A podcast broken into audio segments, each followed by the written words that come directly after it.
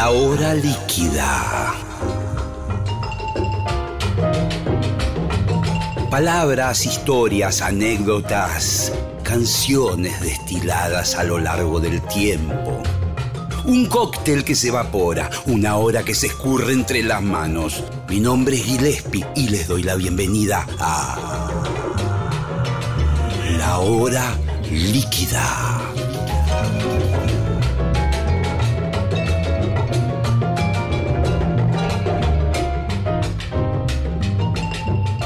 Hola, ¿cómo están? Estamos comenzando la hora líquida, aquí Gillespie, y hoy con un programa muy especial.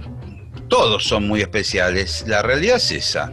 ¿eh? Cada persona con la que me encuentro para conversar tiene distintos eh, ribetes muy particulares. En este caso, Javier Martínez, histórico el gran Javier Martínez, baterista, cantante, compositor, filósofo de la, vida. Eh, vamos a conversar de muchas cosas. Seguramente vamos a hablar de Manal, aunque es un tema que lo irrita particularmente, nos haremos cargo, y de tantas otras cosas. Tiene un concierto próximo en Mr. Jones, en Ramos Mejía, así que hablaremos también de eso. Bueno, en fin, la hora líquida con el gran Javier Martínez.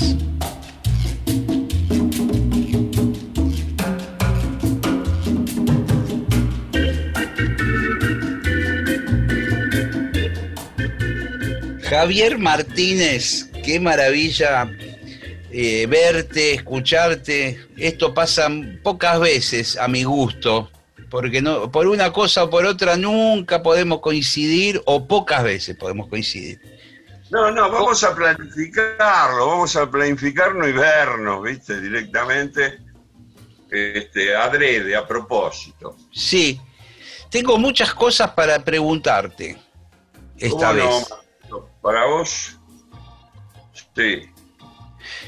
Bueno, voy a empezar de lo más general. Eh, que es un poco de esta situación que nos trajo todo este año, eh, que para muchos fue una sorpresa, para otros se la veían venir de alguna manera, de, todo el planeta, toda la humanidad complicada con una enfermedad nueva. ¿Cómo, cómo te, eh, te, sorprendió todo esto? ¿Te veías venir algo del, orden de la naturaleza, de, alguna catástrofe mundial? No, no me lo veía venir, no, no me voy a hacer el, vidente ni nada parecido. Pero no me asombró porque es como que cada 100 años hay una peste amarilla, ¿viste? A comienzos del siglo XX fue la peste amarilla, eh, que se llamó así justamente igual que esta porque vino de China. Y después por una cosa que uno detecta, a partir de, los periodistas conspiranoicos que yo suelo frecuentar, casi todos españoles, tipos muy interesantes, Luis Carlos Campos, Rafa Pal, este, Rafael Palacios, que en internet es Rafa Pal, en el sentido de, de que Hollywood te lo adelanta, ¿viste? Hollywood, por ejemplo, Hollywood hace 20 años que te viene mandando películas de ciencia ficción de pandemias, de pestes. Si analizás, debe haber más o menos 100 películas de eso. Sí, sí, sí. Y la reflexión final es que para mí no es natural, está fabricado. Es una guerra bacteriológica Eh, quizás en otros tiempos fuera natural, pero tengo mis dudas también, porque es muy antigua la guerra química. Es bíblico, las siete plagas de Egipto, ¿viste? Sí, y, eh, vos fijaste que hubo algunos intelectuales, eh, se me ocurre Bill Gates, que habló la otra vez, eh, antes de la pandemia, y dijo, guarda que se va a venir una... Muchos dicen que es el, el inventor, ¿viste? Sí. Claro, él dice el, el punto débil del ser humano en hoy por hoy parece ser el sistema respiratorio. Por ahí, el, el- digamos, los pulmones no tienen las defensas que tienen eh, otros órganos y que por ahí va a venir el asunto. Hay grandes sospechas sobre ese señor. Igual yo no lo voy a señalar, ¿viste? No, no, no. Pero bueno, quería saber, y en el caso tuyo en particular, Pero lo que ¿Cómo- dijo, cómo? no sé, ¿viste? Porque, qué sé yo, por ahí es completamente inocente lo que dicen. Es- son cosas que se han repetido, ¿no? Yo pienso, yo pienso que, que puede ser manipulado también, ¿viste? O, sea, eh, en el caso de, de la historia bíblica, bueno, este, estuvo bien ahí. Yo estoy del lado de los hebreos. Entonces, viste, porque de ahí viene nuestro Señor Jesucristo y viene mi fe. Y el faraón se estaba portando mal. Y bueno, el pueblo hebreo se fue, le tiraron siete plagas a los egipcios para hacerlos pelota. No estaba mal. No, según mi humilde punto de vista. Ahora, quiere decir la peste negra en Europa, ¿no? Bueno, eso fue la falta de higiene de la Edad Media, eh, una superstición triste que hubo, muy idiota. Eh, que yo creo que la peor pandemia siempre es la ignorancia. En ese punto pasó lo siguiente, no sé a qué idiota, nunca falta uno o una, este, se le ocurrió que los gatos eran seres diabólicos, ¿no? sí, Por esa miradita esotérica que tienen, ¿viste? Bueno. sí. Entonces, este, los empezaron a matar y dejaron a Europa casi sin gatos. Y bueno, triunfaron las ratas. Y las ratas trajeron la, la peste negra que eliminó más de la mitad de la población europea. Cuando la pudieron parar y controlar, fueron corriendo a Egipto a buscar gatos, a importar gatos, los compraban, ¿viste?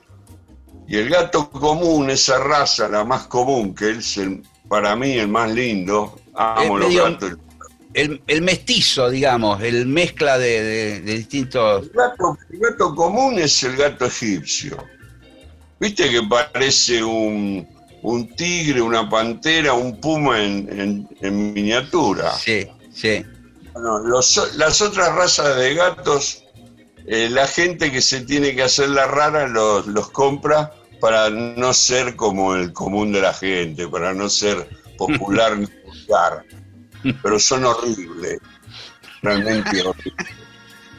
El persa tiene una cara de idiota, ¿viste? Total, parece un bus de esos chatos, ¿viste? ñato con el motor adentro. Y el, y el otro, el idiota ese agresivo que parece un perro, es horrible también. Sí, hay uno que es ese, que es flaquito, que tiene el pelo, poquito pelo y que es más... eh.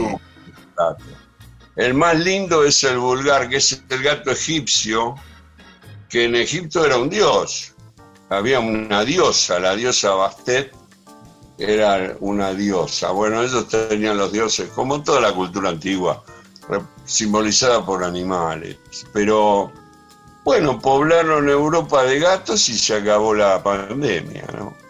Ahora, esta pandemia, no sé, e- es sospechosa de haber sido fabricada. Vino de China, hay un enfrentamiento entre Estados Unidos y China, ¿viste? Yo me interesan todos los temas y veo que, que en la geopolítica hay un enfrentamiento y a lo mejor la tiraron ellos, no sé. Trump dice que sí, que la tiraron los chinos. Yo tampoco me lo tomo tan a pecho, los políticos son fabricantes de mentiras, ¿viste? Pero no sé, lo tomo con pinzas. Pero bueno, me la banqué ¿Cómo? como pude.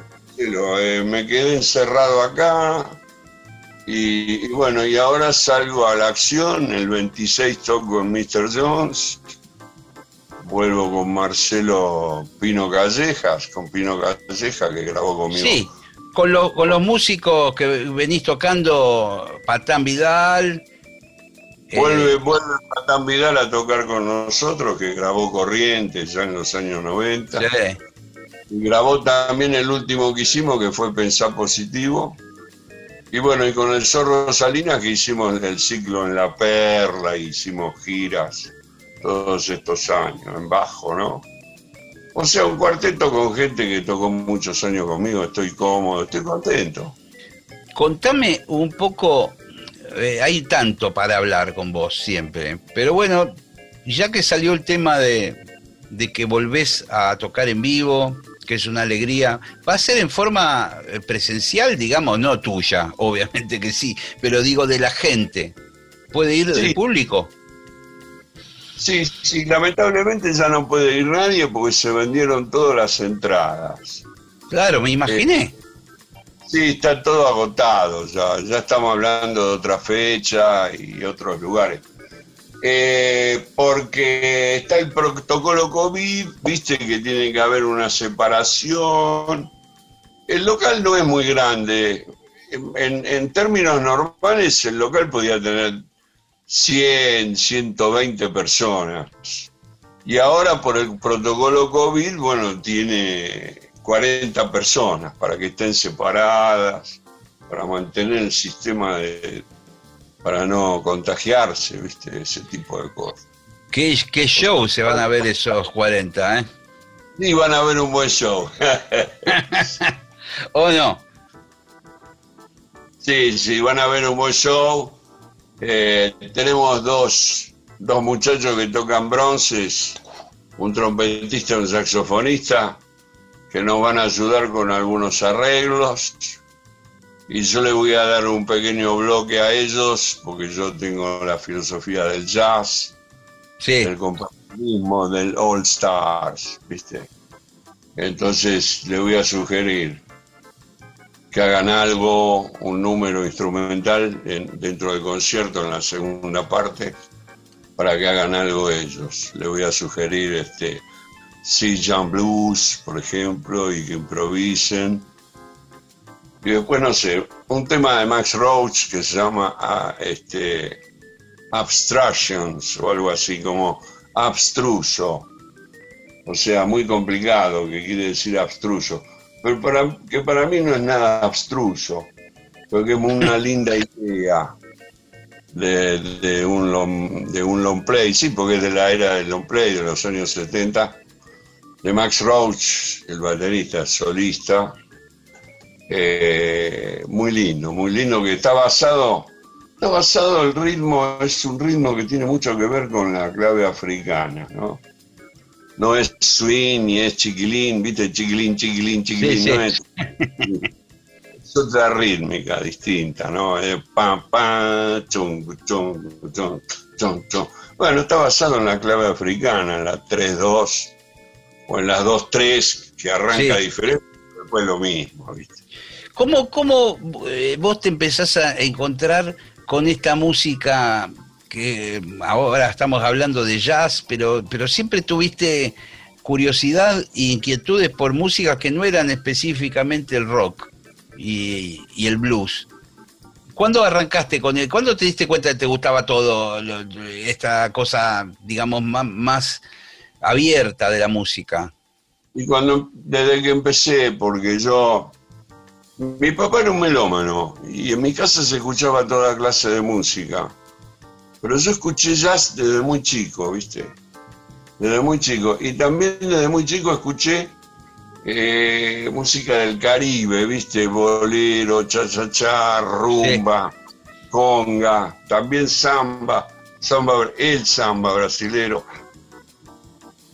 Después, esa movida que se llamó Bossa Nova, que en portugués quiere decir nueva ola, la nueva ola, ¿no? La ola nueva, que es el samba, es el samba carioca. No, yo siempre tuve una apertura, pero en mis comienzos estaba muy centrado en el blues, en el rock, y después en un determinado momento abrí el juego por la influencia del jazz, porque yo amo el jazz y lo admiro muchísimo, porque ha sido un género abierto a influencias de otros géneros, cosa que no pasa en otros géneros que se han cerrado mucho. Y el rock es muy cerrado, el rock es muy cerrado, ¿viste? Sobre todo eh, después de que vino la, digamos, la, la preponderancia de, los británicos, que han sido geniales y han aportado cosas muy importantes. Bueno, como no podía ser de otra manera, aportaron el gusto europeo, la clase, la calidad y la influencia de la música clásica, como no puede ser de otra manera.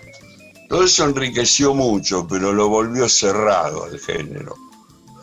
Eh, yo no soy muy británico, viste, dentro del rock. Lo respeto enormemente, sobre todo empezando por los Beatles, que hicieron una colección de canciones impresionantes, una más que otra. Y después por el trabajo del grupo vocal, que me parece increíble, pero que ellos lo sacaron de los grupos vocales negros americanos, eso, ¿no? Del gospel. Y por ejemplo, pero yo soy más norteamericano, me gusta la música de América, ¿viste? Y después del Caribe. Entonces ahora rítmicamente estoy muy influenciado. Yo saqué Basta de Boludos en el 97, ¿viste? Y la mitad del tema es una rumba.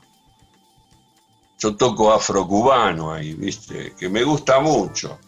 También por influencia de los yaceros que desde los años 50 mezclaban rumba y swing, rumba y swing, vos lo sabés. Sí, señor. Dizzy Gillespie a la cabeza y después unos cuantos. Que se llevó, lo fue a Cuba a tocar y se lo llevó a Chano Pozo a Norteamérica. Sí, señor. Fue el introductor. Manteca, por ejemplo, un tema que compusieron. Manteca. Sí. Uno de los primeros temas. Y, escúchame, ¿cómo, cómo, cómo vos te llevabas con, con aquellos de los, eh, estoy pensando para situarlo, fines de los 60, 70, eh, que, ¿cómo esta mentalidad que vos tenías, ya, y me imagino que Manal en formación o ya prácticamente grabando, eh, y tus ideas, ¿cómo, cómo, cómo las podías llevar adelante con tus compañeros y con la gente, los colegas de esa época? No, bien, bien, bien. No, en el comienzo de Manal, por ejemplo, este, mis compañeros en el trío eran tipos que escuchaban jazz, que escuchaban mucho soul. Nosotros estábamos muy influenciados por el soul, el blues de Chicago el soul, ¿viste? Pero también por el jazz, ellos también, vos fíjate que, por ejemplo, antes que yo hiciera una, canción afrocubana, este, el negro Medina en Manal Reunión metió una canción netamente latina, Sacúdeme la vida, ¿no? Sí. Donde yo me compré un cencerro y empecé a tocar, viste, una base caribeña de rumba, ¿no? O de chacha, de, de guaracha, no sé cómo llamarlo. Tienen muchos nombres, pero bueno, yo no me mato con, esa clasificación de nombres raros porque viene uno y te dice, no, chico, esto es guaguancó, y viene el otro y te dice, no, es guaracha. Bueno, flaco, andate a cagar, ¿viste? Yo, yo esas discusiones, en esas discusiones no entro, ¿viste? Porque no quiero que venga a darme clase nadie cuando yo he tocado mucho tiempo en Europa y acá con gente del palo. Entonces tengo la respuesta que termina con todas las discusiones que es, oye chicos, yo tengo mi tumbao.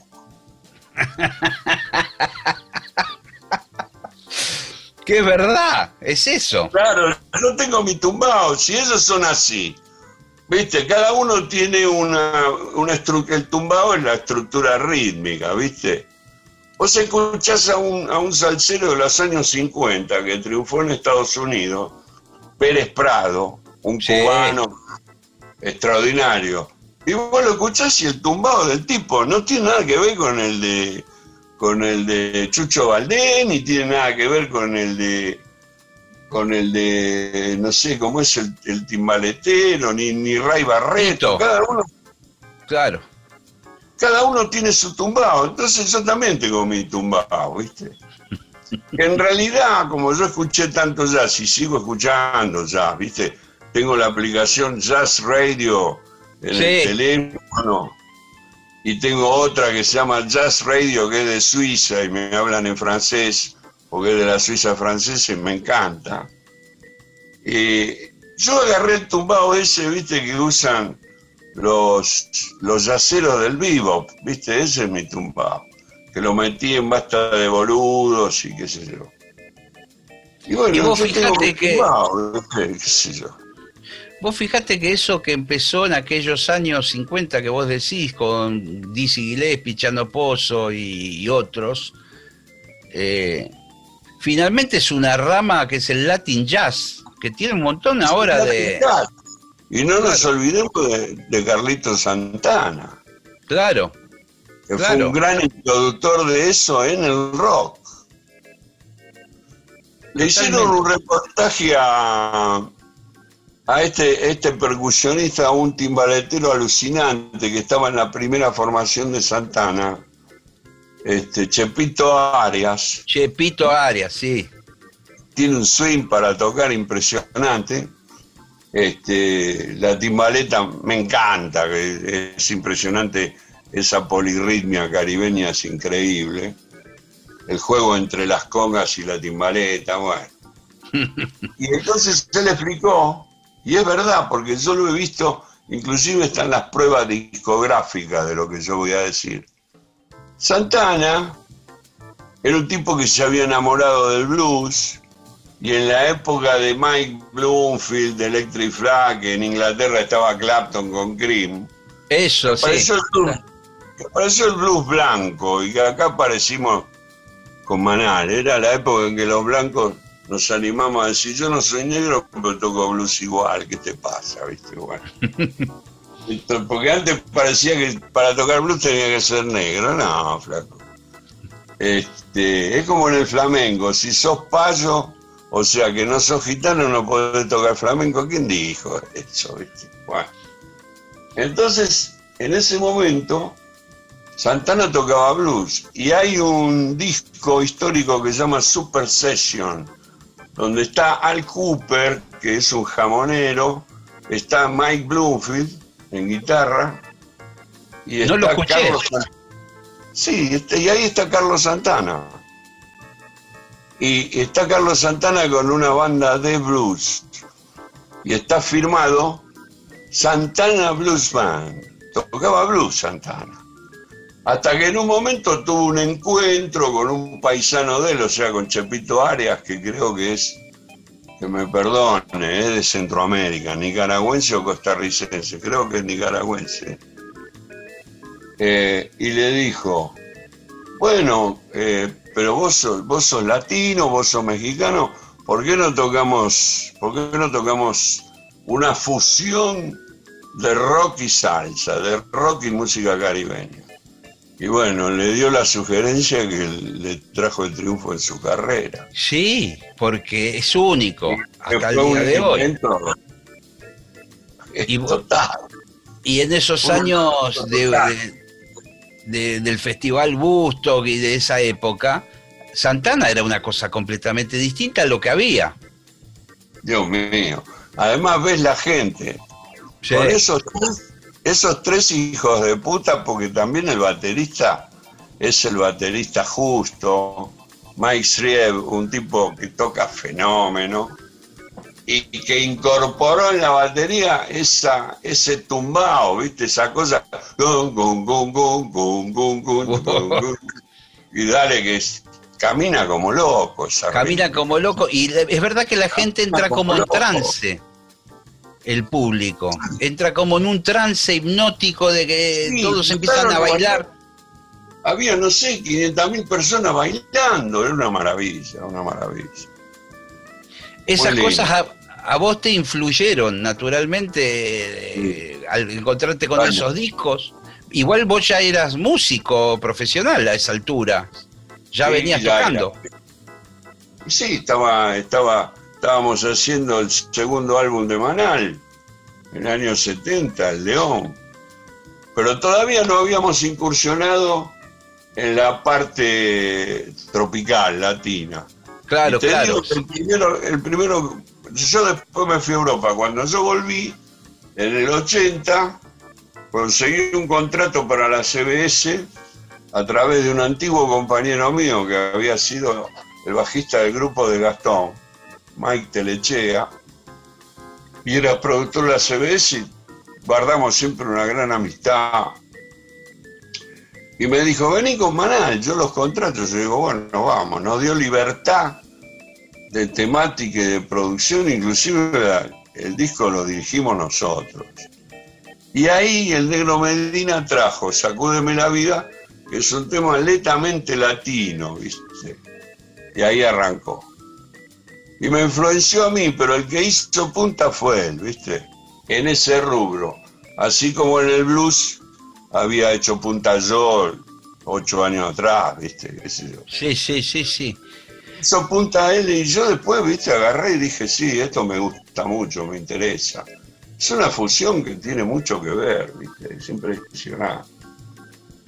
Eh, Javier, hay una cosa que, eh, ahora que estamos hablando de Manal, eh, nunca se va a saber hacia dónde hubiera evolucionado Manal estando los tres juntos. Lo que podemos ver es lo que han hecho cada uno por separado. Esas especulaciones son vanas, Marcelo.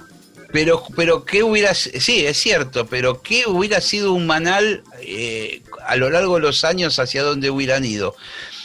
Eh, digo esto en función de que... Manal duró, duró y después se terminó, porque ¿sabes lo que pasa? Las bandas se gastan, se, deterioran, se deterioran como grupo humano. Sí, no lo digo en detrimento de nadie, ¿eh? Te digo, las relaciones humanas se desgastan.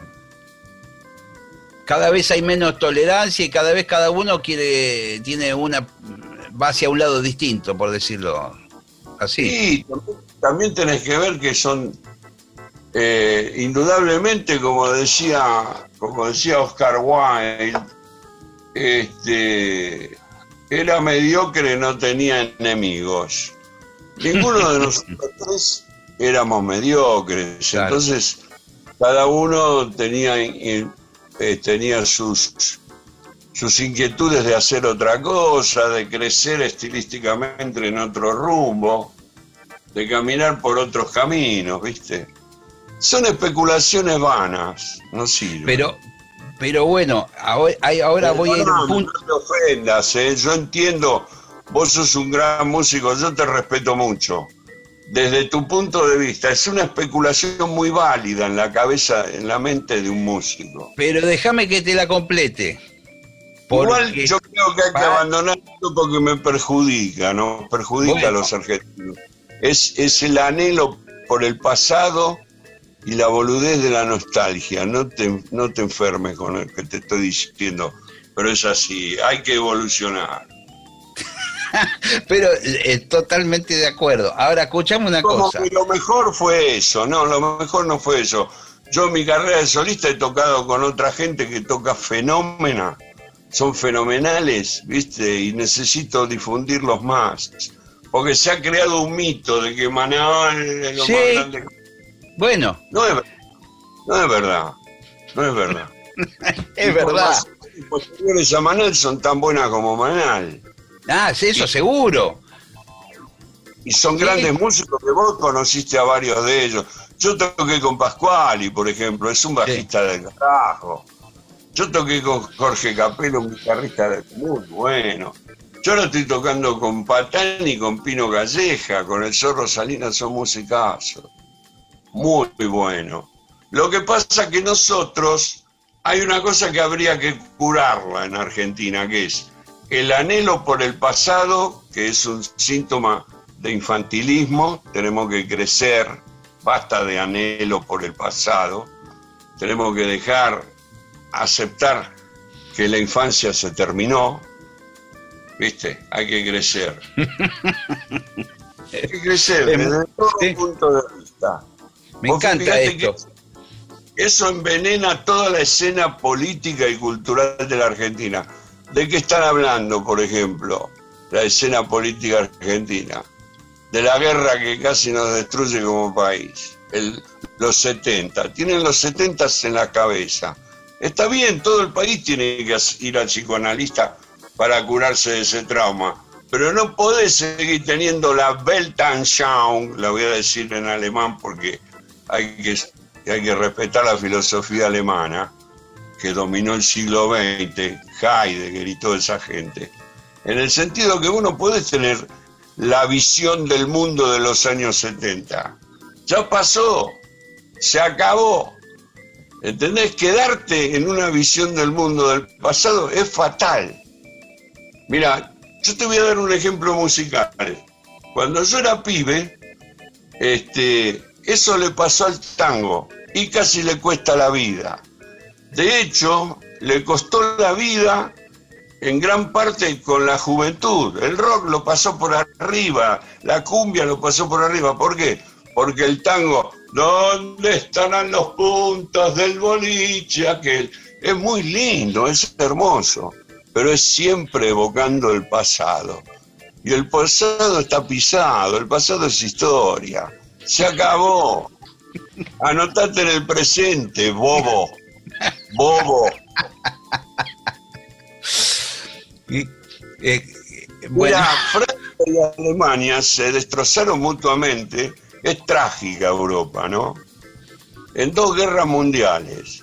Y sin embargo, cuando yo vivía en París, yo veía que se reunían los veteranos de guerra eh, franceses y alemanes, se reunían en un, en un lugar que fue una batalla despiadada de guerra de desgaste de trinchera. En la primera y en la segunda guerra mundial se repitió lo mismo. Esa ciudad es trágica, se llama Verdún se, reunían ahí los excombatientes, los que quedaron vivos. Iban tipos mutilados, ¿viste?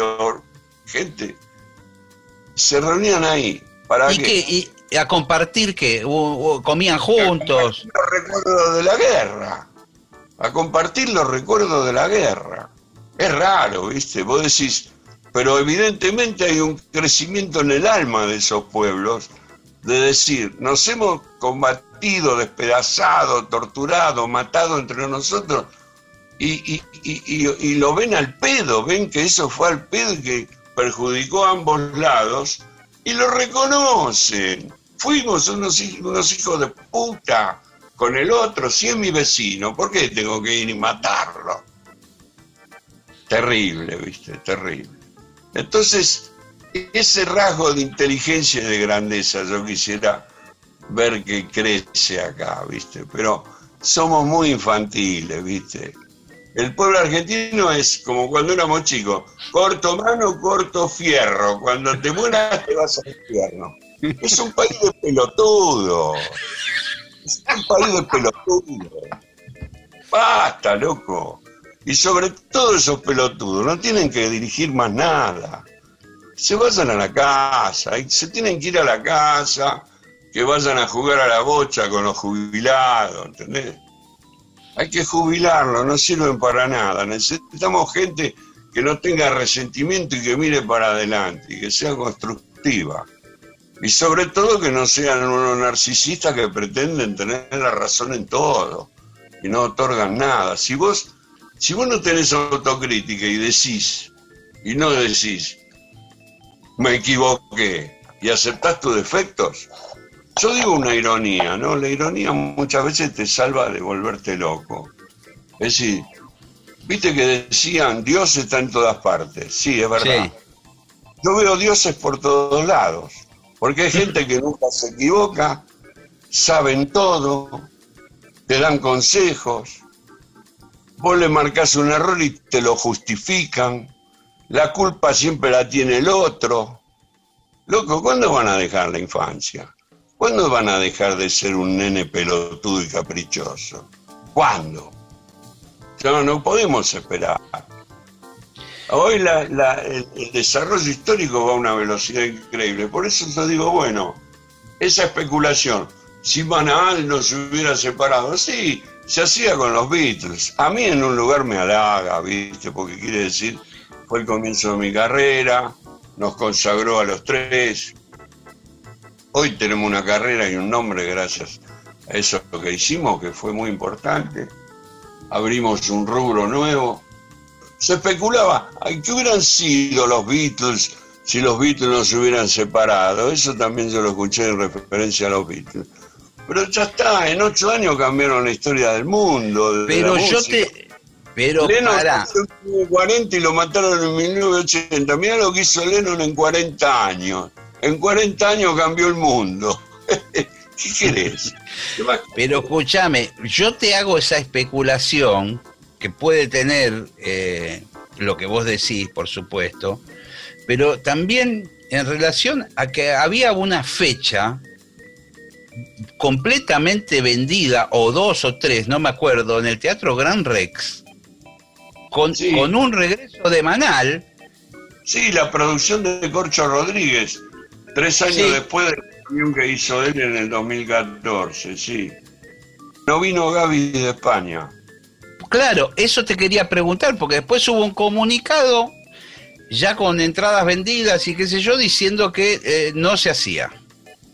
No se hacía por un problema de agenda. Sí. hay que preguntarle a Claudio, no sé, él no pudo viajar. Y no, se, pudo reprogramar. Digamos, eso ya fue una cosa que... Yo no quise programarlo. Yo no creo en las nostalgias. Te explico por qué.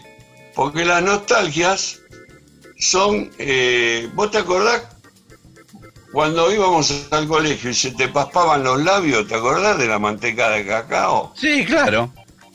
Bueno, vos la agarrabas así, tenía un olor a chocolate. Sí, chocolate blanco. Sí. Chocolate blanco. Te la pasabas para sacarte las, este, los problemas del labio paspado. Y tenía tanto olor a, a chocolate que te daba ganas de morderla. La mordía tenía un gusto a jabón asqueroso. Así es la nostalgia. Esa fecha quedó ya directamente más que programada, quedó en la nada. No, no, eso no, no, no, se. La, la, productora, dirigida por Corcho, que es un tipazo. Sí. Uno de los más grandes empresarios que jamás tuve yo en mi carrera. Este, lástima que se dedicó al pasado, pero bueno, lo hizo muy bien. Este, dijo que por un problema de agenda no se hizo. Es verdad, porque por alguna razón eh, Claudio no viajó. No se sabe, nadie le preguntó. Y después yo dije directamente, a mí no me vengan a hablar de ninguna nostalgia más, ¿viste? ¿Él dijo algo? ¿Él, dijo algo, Claudio? ¿Por qué no vino? No, lo sé, no, no lo sé. Yo no estoy en comunicación con Claudio. ¿Sabes qué pasa? Son líneas de vida. No perdí la amistad con él, pero no me interesa lo que él tiene en la cabeza, lo digo con absoluta sinceridad. Tiene un anhelo por el pasado, él.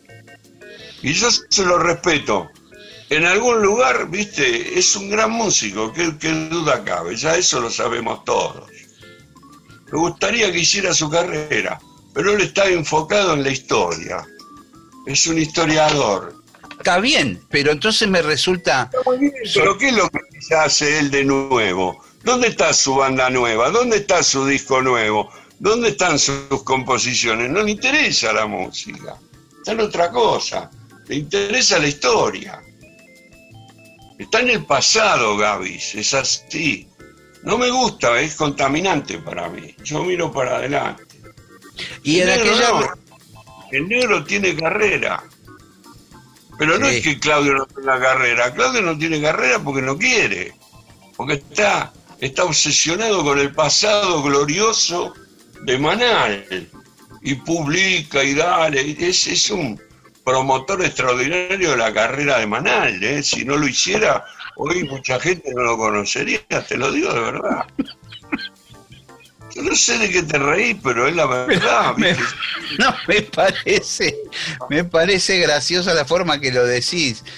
Eh, bueno, pero no me burlo, ¿eh? No, no. Con todo esto lo digo.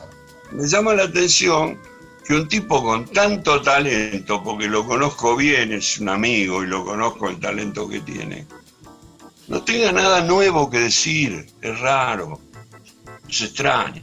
Bueno, y para mí también es extraño, déjame que te lo diga. Que, que eh, o sea, la situación de que se van a juntar, son, fueron tres mm, eh, socios en un proyecto que fue tan trascendental en el rock argentino, se juntan en un lugar todo bien, un teatro con todas las mm, eh, facilidades para hacer el show que quieran, con las entradas vendidas, con todo a favor, y, y no se hace. Entonces yo también quedo sorprendido. No sé por qué Claudio no pudo venir. Y todo mi respeto, habría que preguntarle por qué no vino, por qué no pudo venir, no sé. Yo no tengo ningún inconveniente. Yo estaba, yo dije que sí y estaba dispuesto a hacerlo con la mejor onda. En el 2016 estuve con mi banda nueva en el Gran Rex. Junto sí, me acuerdo. Me acuerdo. Lo llenamos hasta el techo el Gran Rex. Anduvo fenómeno, ¿viste? Me acuerdo. Alejandro tiene un montón de discos nuevos, tiene una carrera grabada, todo, actúa por todos lados, no para de tocar. ¿Viste? O sea, la presión, eh, digamos, este, de la nostalgia es natural, es comprensible, es porque Manal es un mito una leyenda. Pero vos no podés vivir en eso. Y lo nuevo, y no hay una canción nueva, no hay una formación nueva, no hay una historia nueva, no hay un disco nuevo. Tenés razón. ¿Qué pasó? Nos quedamos en el tiempo y vivimos eh, evocando un anhelo del pasado y el pasado se acabó, el pasado es un recuerdo valioso ejemplo, eh, un ejemplo constructivo, muy bueno, todo, ¿viste? Pero el farolito de la calle. es hermoso el farolito de la calle en que nací. Pero después vino la luz, de, la luz, este, el farolito era, era una vela. Después vino LED, la luz LED. No, hubo algunas en el medio, otras Vino la incandescente, después vino la fluorescente, y después vino la de mercurio, y después vino el LED. Y vos seguís con el farolito de la casa en que nace. Es maravilloso.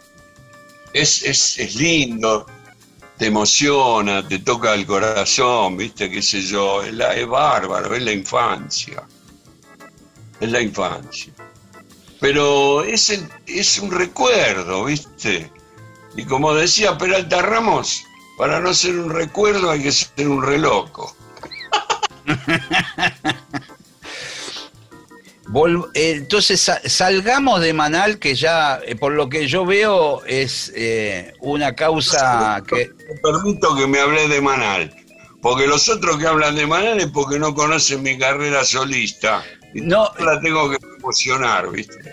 No, ¿sabes qué pasa? Yo te lo pregunté en virtud de, ese concierto, esos conciertos que se suspendieron y nunca más se supo. y nunca un fracaso, claro. Y nunca más se habló en los medios ni en nada. No se supo qué pasó. Porque yo, yo la corté también. Yo dije, a mí no me hablen más de reunir el trío porque yo no quiero saber más nada con la nostalgia con todo respeto por el productor, que es el mejor que te puedas imaginar. Sí, ya lo conozco. Y con, todo, y con todo el respeto por mis compañeros, que son dos grandes músicos y aparte son amigos míos, que nadie me los toque porque yo los mato. No, son dos tipos fenomenales, son músicos enormes, ¿viste? No, no. Pero no se hizo, ¿por qué? Porque Gaby no pudo venir, este, y hay que preguntarle a él por qué no pudo venir. Él vive en España hace 40 años y no sé, no pudo venir. Igual te digo que yo de casualidad, en una noche, en el Teatro Vorterix, que hubo un festejo de creo que La Roca, tuve la oportunidad, nunca los había visto en vivo, tocaron creo que un tema o dos, ahí eh, al toro, se subieron sin ensayo, sin nada, y los vi y, y, y, corroboré lo que tanto me habían contado algunos mayores que yo que los habían visto, que son Son una gloria tocando los tres. Sí, es la leyenda, ¿viste? Hacemos un punto y aparte ahora. Nos vamos de Manal. Y, Sí. y volvemos al presente. Sí, Eh, y, en- y hubo muchas cosas, ¿eh? porque Sol del Sur yo lo grabé con el, con el Mono Fernández y con Cristian García, y son dos músicos del carajo, ¿eh? pero esa, esa música hay que escucharla, ¿viste? Y hay que difundirla, no está tan difundida. No, claro que no. Es desconocida para mucha gente y, y Manel tiene mucha difusión, ¿viste? Toda la formación la formación con, el cual, con la cual grabé Corrientes, que son los tipos que van a tocar conmigo ahora el 26, menos uno, ¿no? Sí. Me gustaría bueno, que me la di... formación que- que tuve en el interín, ¿viste? Con Pascual y con Capelo, unos músicos del carajo, ¿viste? Me gustaría que me cuentes un poco qué, qué- cosas vos pones en la balanza cuando elegís un músico para los proyectos tuyos. O sea, que, en cada uno de ellos, de Patán, de, de, de Pino, ¿qué, qué, qué cosas encontraste? ¿Qué, qué, te- qué características musicales son las que te gustan? Musicales, bueno, que estén eh, emparentados con el estilo, El lenguaje, ¿no? lenguajes, el, sí, el blues, el soul, que tengan amor por el jazz también, ¿viste? Que también sean muy porteños, porque yo soy muy tanguero en las letras, ¿viste? Que les guste Buenos Aires. Eh, y después, bueno, la parte humana, el compañerismo, la bohemia, un poquito de bohemia es muy importante para mí, ¿viste? Yo soy bohemio. ¿Cómo, ¿Cómo encontraste en tu vida cotidiana eh, satisfacción, alegría? ¿Qué, qué haces? ¿Qué, ¿Qué cosas te hacen feliz? Cuando te levantás, cuando andás por tu casa o lo que fuere. La música, ¿viste? La música. Tocar y escuchar. Claro, tocar y escuchar. Acá tengo mi Stratocaster, ahí tengo la batería, y después mis amigos, mis amigas. Es, me banco con eso, ¿viste? No tengo otra. Y gracias a Dios que lo tengo. Por eso te prometo que sí, que nos vamos a conectar y bueno, vamos a, vamos a darnos un, un encuentro, una cita y veámonos y empecemos a, a vernos cotidianamente, o sea, sistemáticamente, encontrémonos, hagamos algo musicalmente también, Sí, eso estaría bueno.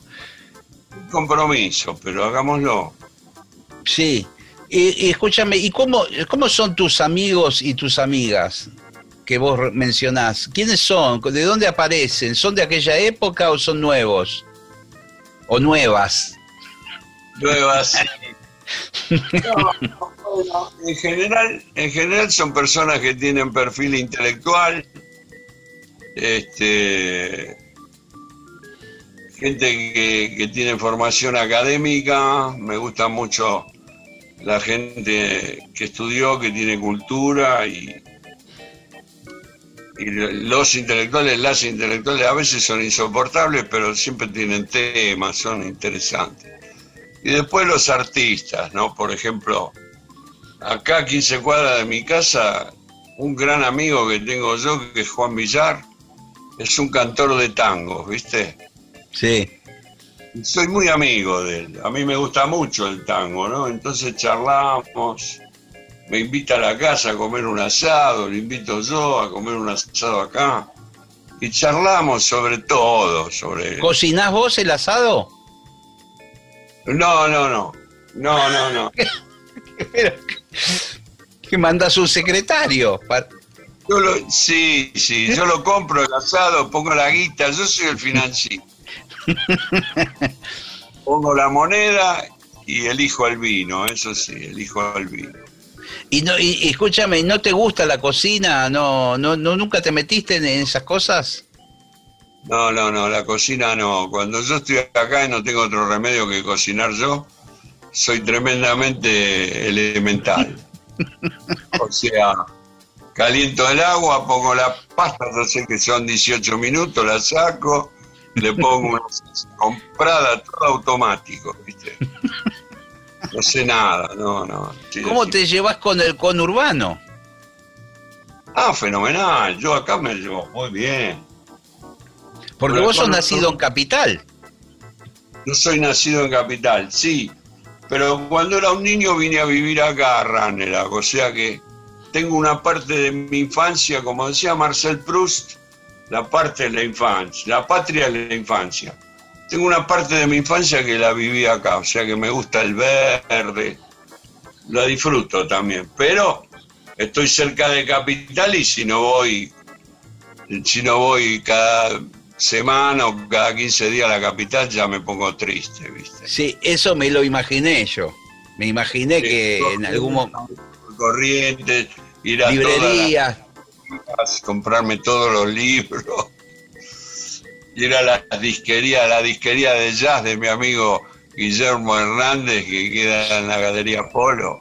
Mintons. Mintons. Sí. Gloria. Gloria. Gloria. Gloria Guillermo. Y aparte tiene el detalle de tener un par de botellitas de buen whisky para cuando te colgás a escuchar un disco entero ahí. Esto que ves acá. A ver. Esto es una cosa maravillosa. Es la llave del club del whisky que había en el VIP privado, club privado que había en el primer piso del Kilkenny, de mi amigo Amitrano. Sí. Esta es mi llave. ¿Ves? Sí, señor. Bueno, ahí había una caja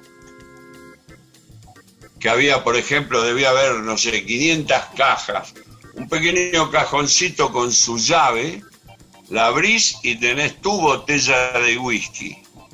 Entonces ibas, abrías, sacabas tu botella de whisky, que yo ahí invité a amigos y amigas mías a tomarme un whisky conmigo, y algunas personas que venían no tomaban nada más que agua, bueno, tomaron agua, nada más. Pero te vendían el agua, ¿viste? Y bueno, el Club del Whisky, que no sé si habrá sobrevivido, porque hace nueve años, 2011, yo dejé de ir porque ese año me tocó operarme en el corazón y bueno, dejé, dejé de frecuentar. Espero que vuelva, porque es uno de los lugares más encantadores de Buenos Aires, el Kilkenny en Reconquista y Marcelo T. Alvear. Ahí tenía mi botella. Y bueno, yo siempre tengo mi botella de scotch. ¿Con, con hielo? con ¿Sin nada? ¿Cómo? ¿Cómo? No, con hielo, con hielo, con hielo. Así a palo seco, como dicen los españoles, sin nada. Así lo toma corcho, como los cowboys, viste, que son guapos. Sí, le gusta el Jack Daniels a él. Sí, yo tomo una copita así, sin nada, a palo seco, pa. Está bueno también, ¿eh? Te da un toque. Oh, te hierve la sangre, ¿viste? Por eso en las películas, ¿viste? Los cago, los cago y se mandan dos, tres de esos, después se cagan a tiros, se cagan a trompadas. Qué maravilla poder hablar con vos, Javier. Sabés que se nos eh, ha ido la hora líquida? Se llama así el programa y es, sí, y es una hora y, y fue un gusto hablar con vos. La próxima hora líquida tiene que ser en directo, ahí, cara a cara.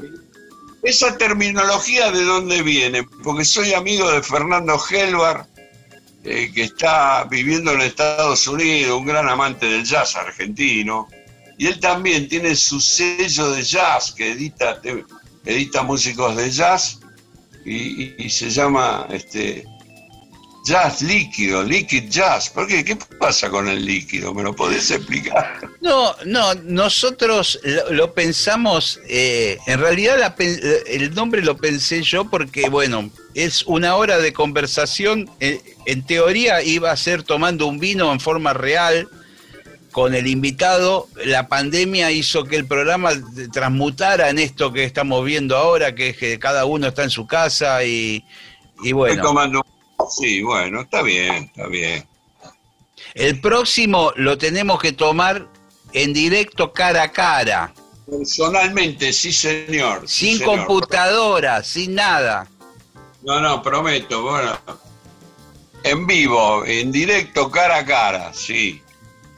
Un abrazo gigante, que pases estos fin de año con tu gente y, el año que viene es barajar y dar de nuevo. Ojalá que podamos tocar y que la gente vuelva a los conciertos y se pueda seguir con nuestra pasión. Ahora, antes de terminar el año, hacemos esto en Mr. Jones. Es un lugar lindo que tiene un buen público que, entiende el género, ¿no? Que entiende el género, un público que ama el género. Y es un lugar que se ha sostenido durante muchísimos años gracias al dueño, que ahora no me acuerdo cómo se llama, pero es un fenómeno. Rogelio, Rogelio Rugilo se llama. Sí, Rogelio, y que siempre está apoyando a las bandas y siempre ha seguido adelante a, pesar de las dificultades que siempre surgen aquí en nuestro país. Sí, eh, dificultades argentinas, el país de los obstáculos, ¿viste? La Argentina es una carrera de obstáculos, ¿viste? Gracias, Javier. Eh, nos vemos pronto. Felicidades y, bueno, a, la espera de un nuevo encuentro. Un abrazo, hermano. Abrazo. abrazo. Chao.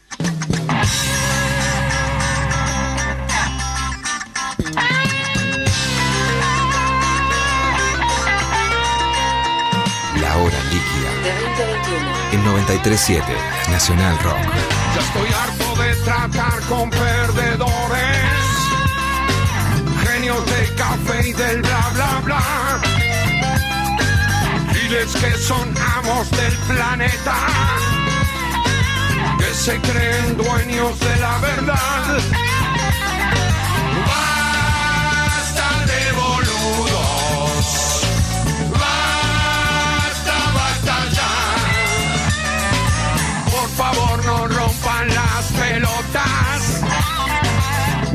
paciencia llega hasta el final. Busco un lugar libre de ellos. Debe haber un mundo de verdad.